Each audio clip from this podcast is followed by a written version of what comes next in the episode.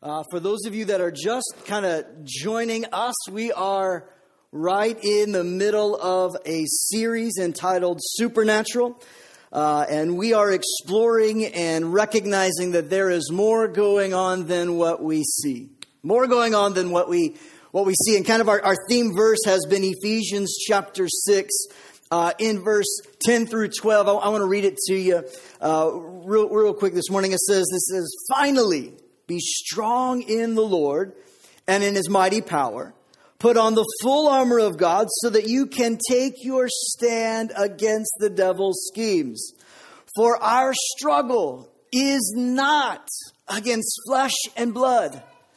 It's not against principalities or the things that we see, but it is against the rulers. It is against the authorities. It is against the powers of this dark world and against the spiritual forces of the evil in heavenly realms. Paul is writing and he's helping us understand that there really is more going on than what we see. Today I want to bring a message entitled, Set Free. Would you turn to your neighbor and tell him, set free? Turn to your other neighbor that was your second choice and tell him God wants to set you free. Quick question for everybody here today. How many of you have ever had something stuck in your teeth before? And you didn't know it. It was hidden. You didn't know it was stuck in your teeth. Ever see somebody have something embarrassing? Maybe their shirt was misbuttoned. Their fly was undone. Don't worry. I double check that every time I get on stage because nothing terrifies me more than being embarrassed in such ways. It's a little bit awkward, though, when you see something misplaced, something that doesn't belong in somebody else. It's a little bit of a different awkward conversation, isn't it? A little bit. They're walking out and they've got this trail of white that's dragging on their foot.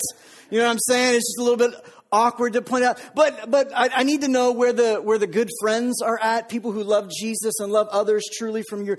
How many of you are the type of person you're going to let somebody know they got something in their teeth? These are the people you want to be friends with right here. These are the people that really, truly love you. You know, as a general rule, we don't like having those awkward conversations where we have to point out, hey, this is kind of not, hey, did you know? Just maybe. We don't like having those kinds of conversations that might put someone on the defensive automatically or make them feel a little bit of shame or they might feel a little bit embarrassed. No, that's not really a good thing. Nobody likes the grammar Nazi on Facebook. Stop it. It's Facebook. I realize commas are important, but stop. We don't like the people that are always correcting grammar. And that's probably, I have an affinity for that because I'm one who constantly needs my grammar corrected. Makes you feel subconscious, self-conscious. You just don't like it. The reality is when you have a conversation where you point out something in somebody else's life, where you have those kind of conversations, it can feel a little confrontational. And sometimes it feels a little awkward and we don't like that feeling of being like we need to be defensive when, and we do that. We have a tendency to get defensive when we are confronted with the reality that we don't like, that we don't understand maybe, or that makes us even feel a little bit like we failed. We don't like those kinds of conversations. Like maybe we're responsible for something that we really wish we weren't responsible for. And so we just kind of distance ourselves from those kinds of conversations. And as spiritual people, we have a great reason for them most of the time. Like we rationalize and we spiritualize and we justify. And whether you're a believer or not, you do the same thing. You just justify, you diminish, you downplay, you try and sidestep those kinds of topics and things that maybe you have to confront with your own actions and we don't like it. And so we justify and we sidestep and we rationalize and we say things like, well, it's just my personality. It's just how I am. We say things like, well, it's just that time of year again. My family just keeps getting sick again. I mean, I don't know why. Everybody's sick all the time. We say things like, well, it's just in my DNA. I got bad genes. If it wasn't for my parents' ex or my parents that did such and such Or I can't help it. Listen, it's not really about our genes. Except for male pattern baldness, hairiness, and your height. You probably can't deal and blame a lot of your life on genes, right? It just probably isn't the case. We say things like, well, it's just my cross to bear. This is my thorn in the flesh. For those of you that are spiritually minded, you would say. Some of us, we say things like, it's not that big of a deal. It's really not that big of a deal. It's really harmless. I mean, it doesn't really matter if my kids watch that. It's not that big of a deal. And we say things like, well, it's just this one time. I don't normally act that way. I don't normally react that way. I don't normally think that way. It's just this one time. I promise I'll never, ever do it again. And we just go on and on and on. And we say things like, well, life is just so hard right now. I'm going through a really difficult time. Thus, the multiple prescriptions for antidepressants and anxiety. And the list could go on and on and on of ways that we rationalize, sidestep, justify, self-medicate, cope with. And we do all of these things because we feel like it's just happening to us. But what if those external things that are affecting us aren't caused by external things, but rather something going on the inside? What if what is happening in what we see in our lives is happening because there is something yet unseen? See, we wrestle with things like bitterness, anger, gluttony, despair, lust, sexual addictions, unforgiveness, depression, jealousy, alcoholism, gossip, greed, poverty, or even our foul mouth. And all of those external things we want to rationalize and we have a reason why. But what if the reason why isn't really why? What if there's more going on in your life and in your realm of living than what you can see? I want to talk to you today about how you can be set free from the power of the enemy that goes unseen for most of your life. Jesus came to set you and me free. If you've tried to overcome something with your own willpower, but you're still trapped, you need to be set free. If you've repented so many times again, and I'll never do it again, but you still fall prey to that habit, that mindset, you need to be set free. If you found yourself where shame has kept you silent, and you hide things in your life from other people, and you don't want to be honest about who you are, and you don't want to tell anybody, and shame keeps you silent, you can be set free. If you find yourself blaming your genetics or your upbringing or your past, you need to be set free. If you find yourself in a place where you've never felt loved or comfortable in being in your own skin, you need to be set free.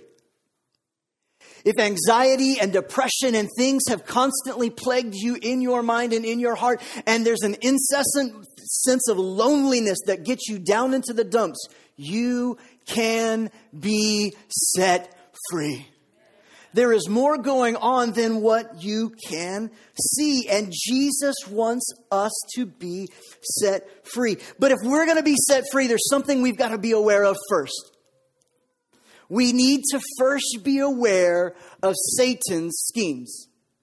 Satan is scheming to destroy your life. Well, I don't know if I believe in Satan. Well, he believes in you. So much so that he's doing everything that he can to destroy your life and your future. If he can get you to settle so you don't pursue God's best and you just settle for in your life, he's happy. He's happy. If you can just self-medicate something again and again and again, oh, he's happy. If he can hold you back from reaching out to other people and sharing your story and proclaiming who Jesus is, if he can keep you from pointing other people to Jesus, oh, he's perfectly happy. He's perfectly happy to keep you medicated, addicted, and sitting in church week after week. He's perfectly okay with that. The enemy is scheming to get you and to get me. 2 Corinthians chapter 2, verse 11 says it like this. in order that Satan might not outwit us, which means that Satan has the ability to outwit us. He's a pretty smart fella, right? He knows what's going down and he knows how to go at you. In order that we might not have Satan outwit us, we need to not be unaware of his schemes, of the enemy's plans and plots to destroy our lives. Now, here's the deal. I know some of you are starting to think about this and your mind is starting to race. You're like, wait a second. I thought I said yes to Jesus and I'm on God's team and I can't lose. You're right. When you said yes to Jesus, you eternally cannot lose.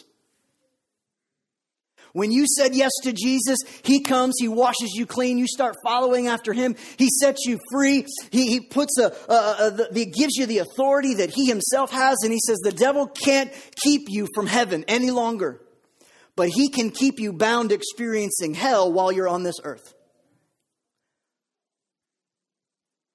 His scheme is to get you to experience less than God's best in every area of your life. If he can keep you trapped, if he can keep you bound, he will do it. And here's the deal. Satan cannot defeat a believer until he first disarms the believer. Satan doesn't come knocking at your door dressed in a red cape, pointy ears, and a pitchfork saying, "Hi, I'm the devil. Can I come in?" Really? It doesn't work that way.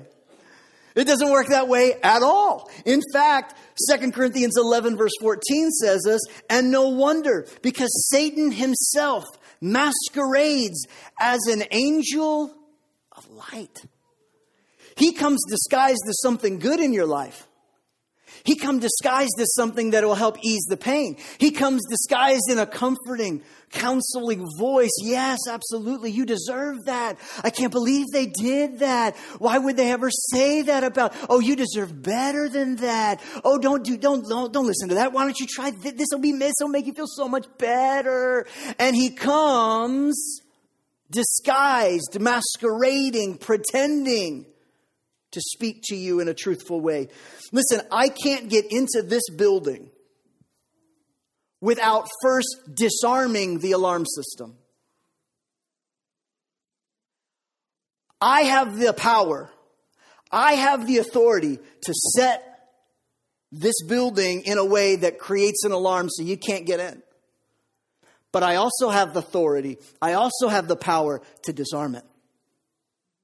And there are many Christ followers, people who show up nicely dressed every Sunday, people who show up poorly dressed every Sunday, people who show up every Sunday who have disarmed areas of their heart and life, and they have no idea why they're being so persecuted, why the enemy is so much attacking, why this continually happens in their life, why they can't get victory over this, feeling shame because of this addiction or feeling this. And all it is because you have disarmed the alarm system in your life and you have now given the enemy access. You've unlocked the door, you left it open, and you've left it unguarded.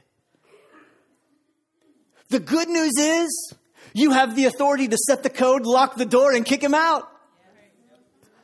Right? Like it's not the end of the world, but it is if we don't recognize that Satan is trying to disarm us.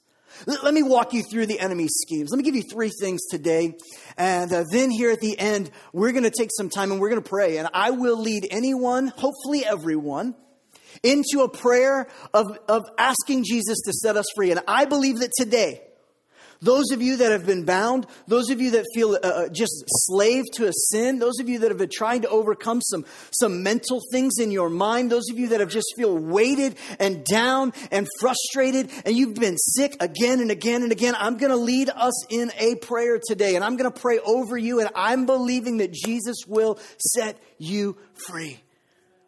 But let me walk you through some things this morning so that we can no longer be ignorant and unaware to what the devil's been trying to do in our lives. Is that all right? Can we walk this through for just a minute? Here's number one. I want you to understand the devil's schemes, the enemy's schemes. Pain, hurt, failure, confusion, disappointment in life, trauma that happens to you in life, tragedy, the death and loss of a loved one, all of those are Satan's timing. That's when he shows up the most in our lives. That's when he comes knocking. That's the opportunity that he's looking for. When you've walked through an abusive situation, he's going to show up masquerading as something light. So you let him in. When you experience deep hurt and pain and loss in your life, he's going to show up. When you lost the job, when you lost maybe a child, when you made a wrong decision, when you broke the trust of somebody else in a relationship, when you went and flew off the handle and yelled at your kids, it's in those moments that the enemy comes knocking. That's the timing that he's looking for. That's the opportune time. And so the times when we often are on our least guarded, when we're hurting, when we're walking through loss, when we're dealing with pain and anguish, all of those moments in our lives when we feel confused, when we just got disappointed. You tried for the job, you didn't get the job. You asked her out on a date, she told you no. When you studied really hard for the test and the test didn't go the way you thought it would. When we are in moments when we're confused, when we're disoriented, when life hits us from all sides, that is the enemy's timing. When we're vulnerable and he knows it, that's when he comes. That's when he came to Jesus to try and trap Jesus. We read it in Luke chapter 4. If you've got a copy of scripture, I'd love for you to look at this with me. Luke chapter 4, we're going to read about 13 verses here. And I want you to see how the enemy tried to gain access into the life of Jesus. How he came knocking and trying to get Jesus to open the door and give away some things that Jesus knew were his. Where the enemy came knocking at the door in Jesus' life. Luke chapter 4, starting in verse 1, it says this. Jesus, full of the Holy Spirit. Next week, we're going to talk about why it's important for you who also, like Jesus, was full of the Holy Spirit. We're going to talk about it. Jesus, full of the Holy Spirit, left the Jordan and was led by the Spirit into the wilderness, where for 40 days he was tempted by the devil. He was tempted by the devil. He ate nothing during those days, and at the end of them, he was very hungry. Come on, how many of you can relate? Jesus was fully man, right? He was sitting there, it's 40 days, yo, I'm hungry. Right? Like, come on, where's my sandwich? Let's figure this out. 40 days, no food. He's hungry. I would be hungry too. And it's at the end of this time, this period of time, that the devil says to him, hey, if you are the Son of God, I mean, if you really think that you are who you are. And the first thing you'll notice that the enemy does is he tries to throw shade on the word of God and the truth of who Jesus is.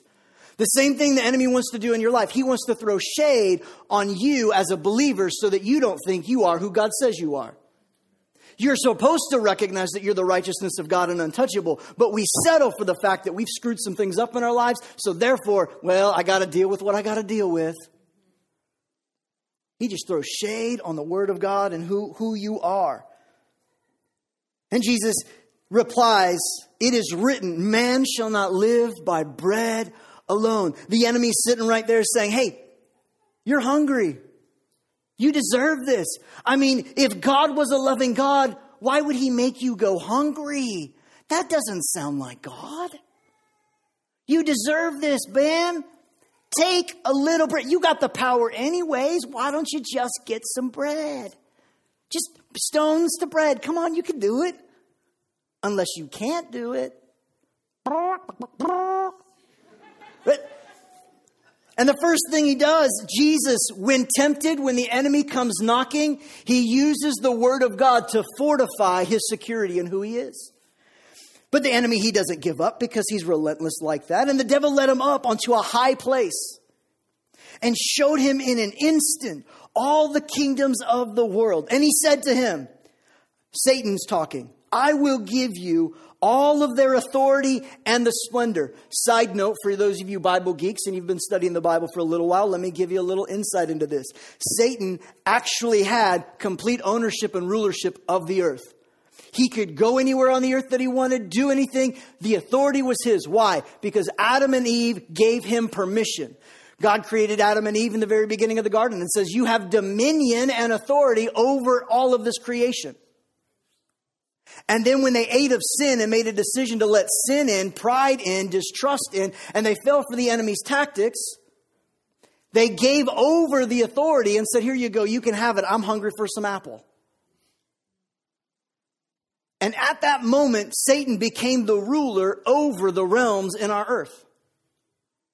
But when Jesus died on the cross, he went down to hell, kicked the devil's teeth in, took the keys back and said, nah, sucker, I got the power. Okay, sorry. And he took back all of that authority. But at this moment in time, who is the ruler of the world? Satan is. And he's offering Jesus a shortcut. Check it out. Hey. I know what you came here to do was to get the authority back. I got a shortcut. Oh, I'll give it to you.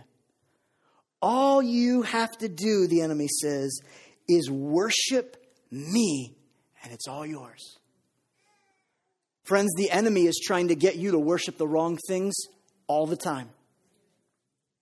And when you start to worship and adore and get affectionate for and get consumed with and your thoughts go in this direction, when you start worshiping the wrong thing, he's got you trapped. And he was waiting and he was giving Jesus the easy way out. You don't have to go die. You don't have to die on the cross. Just worship me and I'll give you what you need. But it was a lie. And Jesus goes on to say, it is written, worship the Lord your God only and serve him alone. Then the devil led him to Jerusalem and had him stand on the highest point of the temple. And he told Jesus this, hey, if you're really the Son of God, throw yourself off. I mean, experience a little fun. Live a little, Jesus. It will be exhilarating. Give it a shot. Jump off. And won't the angels come to your rescue? I mean, didn't God say in Psalms 91, in David's psalm, that he will give his angels charge over you to protect you and to help you? I mean, won't he do that for you? And Jesus said, don't you put the Lord your God to the test. Don't do it.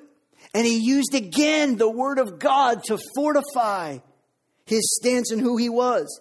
Check this out. Verse 13. Then the devil had finished all his tempting. He left him until an opportune time.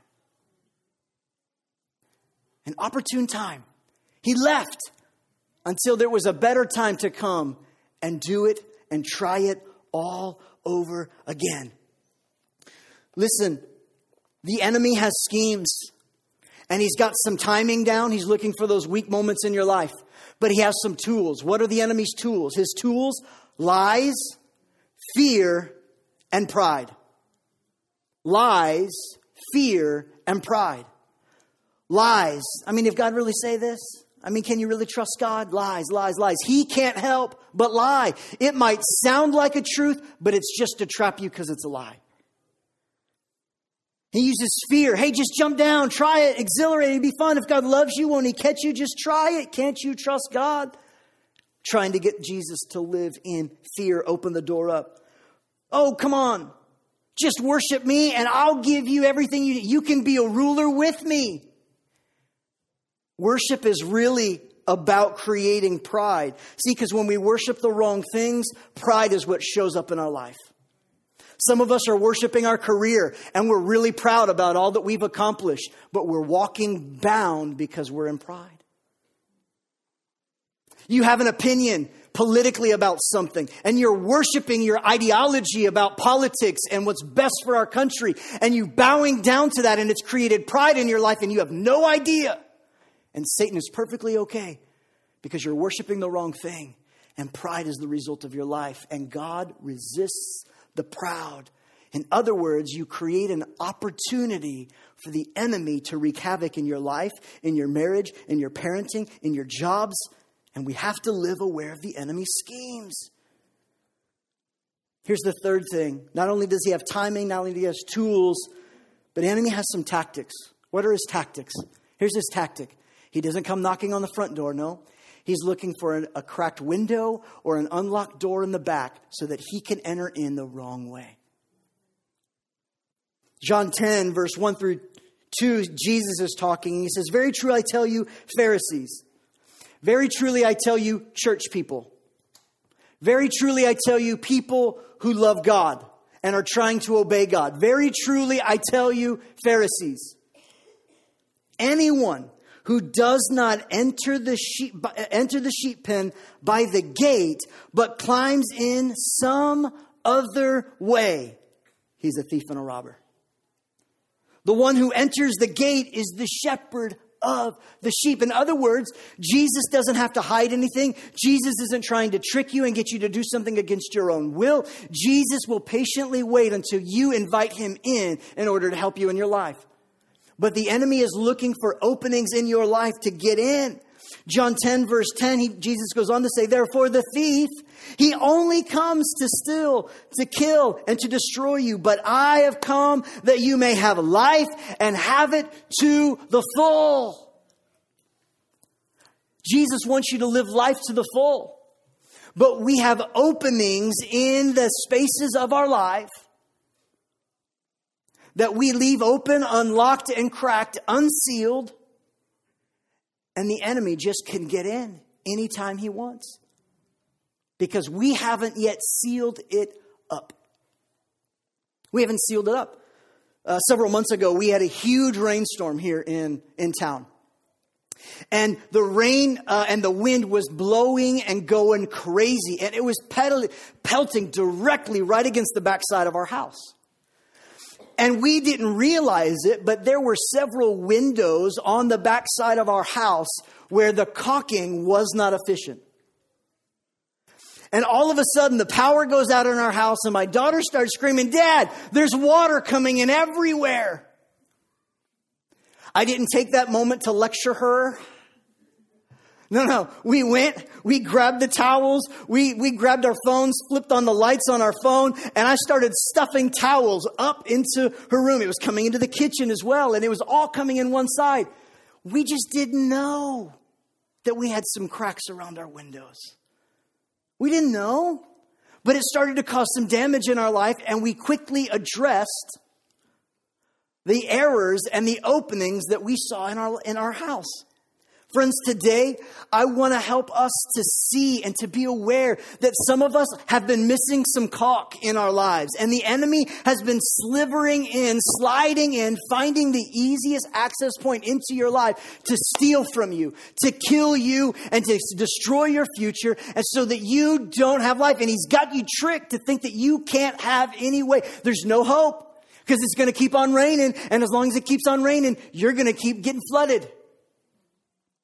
But that's not the case, because Jesus says we don't have to live ignorant to the enemy's schemes. The enemy is looking for open doors and windows, and that's his tactics. Hear me. The enemy isn't trying to destroy unbelievers. They already belong to him.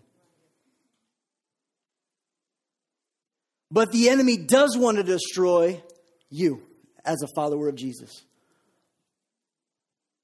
He is passionate in pursuing your destruction and demise, because he wants to get you trapped.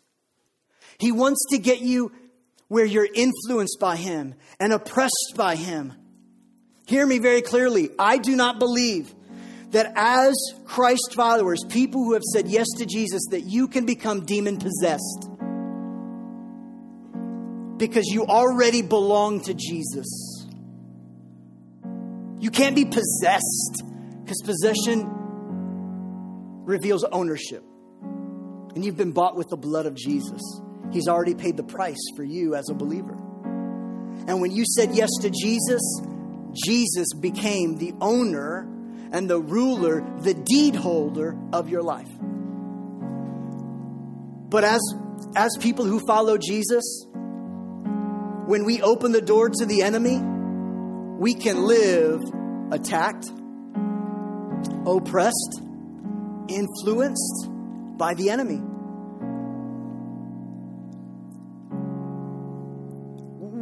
What are those openings? Let me give you 7 of them. Here's an opening. Occult involvement, Ouija boards, seances, trying to contact dead relatives, psychics, horoscopes, tarot cards, the demonic. When we participate in those things, we open ourselves up to the enemy to come in and begin to attach himself to our lives. I hope you never forget this illustration. As I take these clothespins that represent the enemy's attachment to our lives. And then we go on, and not only occult involvement, some of us have this thing where we have unforgiveness, where we have been holding back the enemy, and we've been holding on to unforgiveness in our heart, where we have done something to somebody else and we have yet to tell them that we're sorry. And we withhold forgiveness, and it creates an open door for the enemy to attach himself to our lives. And then we have things like willful disobedience, where we know the right thing, but we simply choose not to do it. And we choose to not walk in obedience to God's ways, and we sin, we do the wrong thing, and we do it again and again and again. And it opens the door, and it gives the enemy access to come and attach himself and influence our lives. Some of us have come with inner vows. We've had some things happen to us, and we swear on our dead relatives' graves that that'll never happen to us again. And we'll never be like so-and-so. And I'll never let that kind of pain and hurt happen to me again. I'll never let anybody abuse me. Let's try that again. I've got to find more flab on my face. Here we go. We'll use another ear. And we make these inner vows, or maybe somebody has spoken a curse over us, and they've been cursing and condemning our lives, and we've allowed those things to ruminate, and we haven't taken care of them. And then we get to the point where we open it up again because we have some generational things. Mom and dad struggled with alcoholism. Divorce runs in our family, and a drug addiction is a thing that people deal with. And we have all of these open doors that begin to take place in our lives, and the enemy just starts to attach himself to us. Because we've opened him up. We've participated in a way. We've given him authority and given him the opportunity to come and grab a hold of us in our lives. And then we have hurts and trauma that comes in our lives. And we get hurt. Somebody lies to us and it breaks our trust. And we don't deal with it right. We walk through the pain of a loss of a loved one. Somebody has molested us and abused us. And we had to walk through the experience of those things. And they begin to just grab a hold in our hearts, and it hurts. And the pain we never deal with. And we can't believe that our parents gave us up for adoption, and all of the things that we walk through in our lives. And each one of these open doors just open us up for the enemy to grab a hold of our life. Because he wants to trap you and trap me. And then we start giving the place to fear in our lives, right? We go watch all the scariest movies that we possibly can because why not? It's just for fun. It's not going to hurt anything. But what we don't recognize is that fear is the enemy's main tactic to wreak havoc in our lives. And we do things to exhilarate ourselves, and we think it's no big deal at all. But what you're doing is you're opening yourself up to a spirit of fear. And it may not manifest in the sense of fear in your life, but it opens up a door to pornography addictions, and anger things start showing up in your life. And the enemy starts to pollute and collude and mess with your life. And it's not like you can't show up to church, clap your hands, raise your hands, and sing to the Lord. Oh, you can do all those things. You can quote all the scriptures that you want to quote. You can stand and play instruments and worship the Lord. And you can lead a small group. And you can be a part of everything in your life and be a godly household. But the enemy still has influence in your life. And pride shows up. And anger you can't get rid of. And all of these things are open doors, and we're holding on to resentment, and we wonder why we keep getting sick. And we wonder why we're not walking in the freedom. And we see God say, I want to give you abundant life, but we're like, that's not for me. I must not be spiritual enough. No. What happened? Ephesians 4:26 and 27 happened. Paul warns us, don't give the devil any place, but we give him place. We willfully sin again and again, become sexually immoral, doing things outside of the covenant bounds of marriage, and we wonder why life isn't working the way that we thought it would work. We wonder why we don't come to the Lord and do it His way, and we don't tithe. And we wonder why we're broke and feel broke and we're always behind. You want to know why? It's because your money's cursed still. You're still living in a place where you're not living in the best that God has for you. Why? Because you've opened the door to the things in your life. You keep blaming and you can justify and rationalize and do all of these things, but the enemy's coming. And Satan just wants to gain ground and influence in your life, and we let him, because we're not going to hell. We're going to go to heaven one day. But is this the abundant life that God has for you? Is this living in God's best? No. We are bound. We are trapped. And Jesus alone can set you free. Pastor, how do I know if I'm bound? How do I know if I need to be set free? Let me give you a few things real quick. I take a deep breath because I've only got one spot air's getting in currently. Do you find yourself consistently sick? Little coughs, sniffly noses, headaches all the time? A spirit of infirmity has attached itself, and you need to tell it to go. But you need to discover where you gave it access. Continued illness in your life is an indicator that the enemy is at work in your life. I'm not saying every time you cough or sneeze, that's a demon. Come on. Let's not go off the deep end and get crazy. But I'm saying continued. You're always sick again and again and again. Every time you talk to somebody, I'm still sick. I'm dealing with this. I'm dealing with that. It's likely you've opened the door to the enemy grabbing a hold of your life somewhere, somehow. Continued iniquity. What do I mean by that?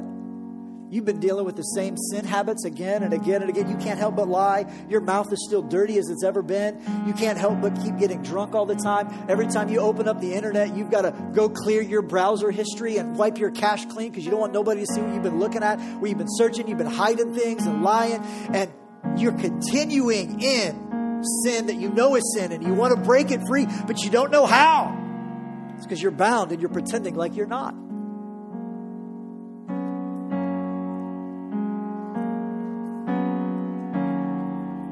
Listen. James 4:7-8 says this. Submit yourself then to God.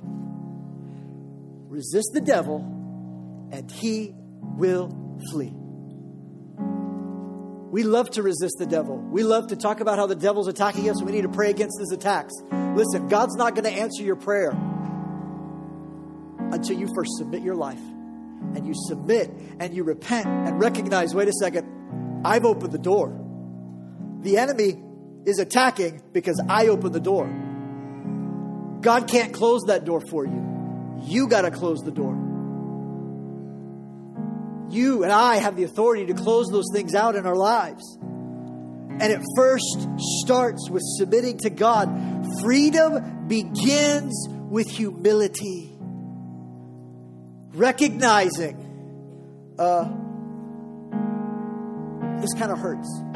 Recognizing that this isn't God's best. Recognizing that the enemy, because we've opened a door somewhere, the enemy has attached himself to us, and he's oppressing us and influencing us. He's changing our voice, and we don't sound the same anymore. Why? Because we gave him access. Submit yourselves to God. Then you can resist the devil. John 8:36 says, so who the Son sets free is free indeed. In other words, Jesus will set you free. All you got to do is ask. Here's the deal, friends. Many believers never get free indeed because they don't believe they can indeed be in bondage.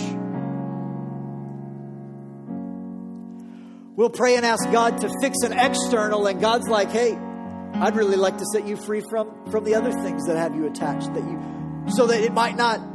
I stop this attack. Just know another one's coming, and it has every right in because you open the door to your life. This is the touch point right here. These are the touch points. These pins, touch points where the enemy can have access at any time he wants in our life because we allowed the influence to come in. Friends, today, Jesus can set you free. But it first starts with repentance. Lord, I've been disobedient. Lord, I recognize that there are some things that have influenced me, attached themselves to me, things that I've walked through, habits that I can't break. Jesus, I repent. Forgive me. Forgive me. And Jesus, set me free. See, because when you first submit yourself to God, freedom is not an issue. Because when you submit yourself to God, you can then resist the devil, and he has no choice but to disengage from those moments in your life. Would you bow your heads, close your eyes? I'm going to ask that nobody move around.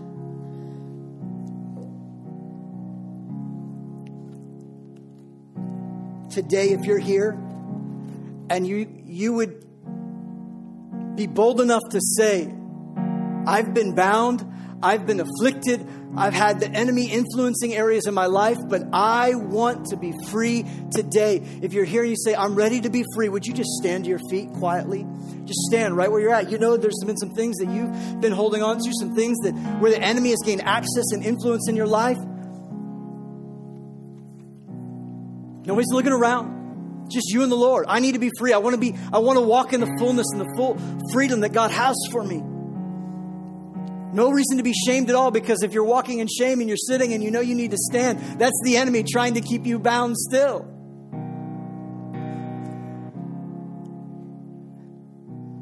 I'm going to ask everybody if you would go ahead and stand to your feet. And this is what we're going to do. I'm going to lead us in a real quick prayer, and then I'm going to pray and take authority over the enemy's work, how he's been at work in our lives.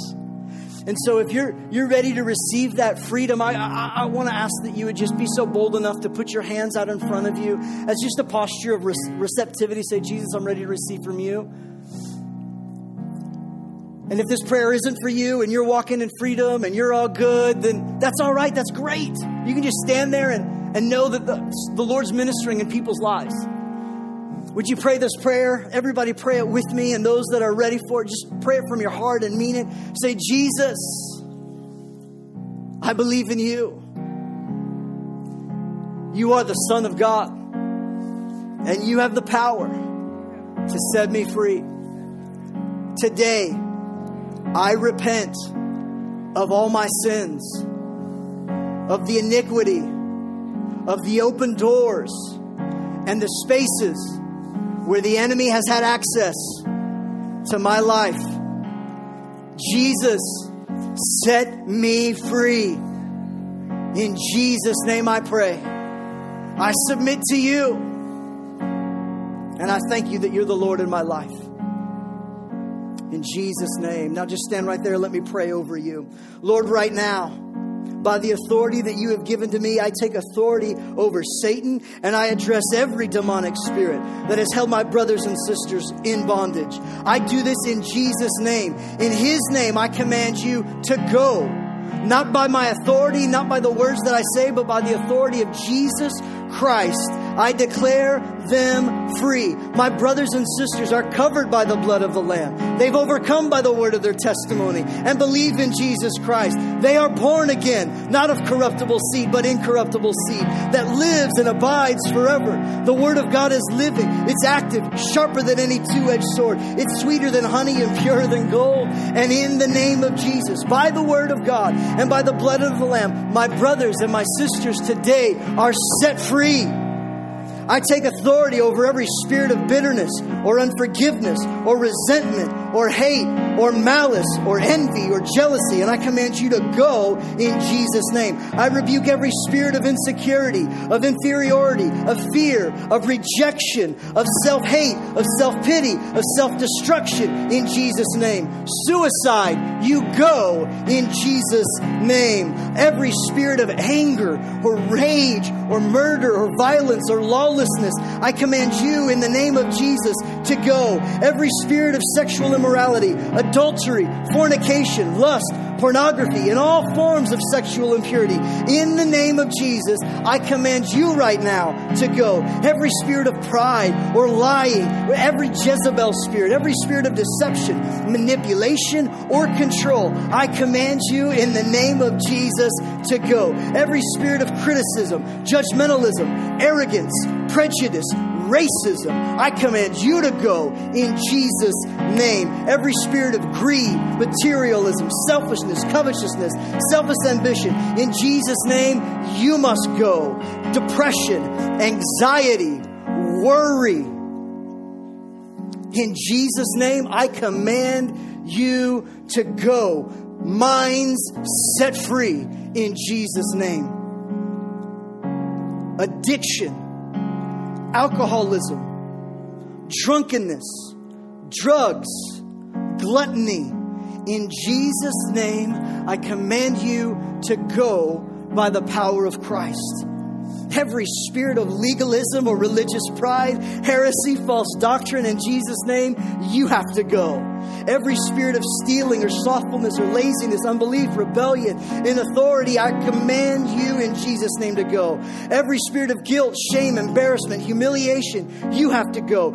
Spirit of sickness, disease, infirmity, chronic health issues, in Jesus' name, you must go. Every spirit of witchcraft, occult, or blasphemy, in Jesus' name, you must go. In the name of Jesus, I break every word, every curse, every spell, every agreement, every generational curse, everything that has demonically tried to bind us, hold us back, every evil spirit that has held my brothers and sisters in bondage. I pray in the authority of Jesus and by His blood, you must go. And we declare right now, Jesus, you set us free. We are free indeed. Come on, let's thank the Lord. Let's thank the Lord.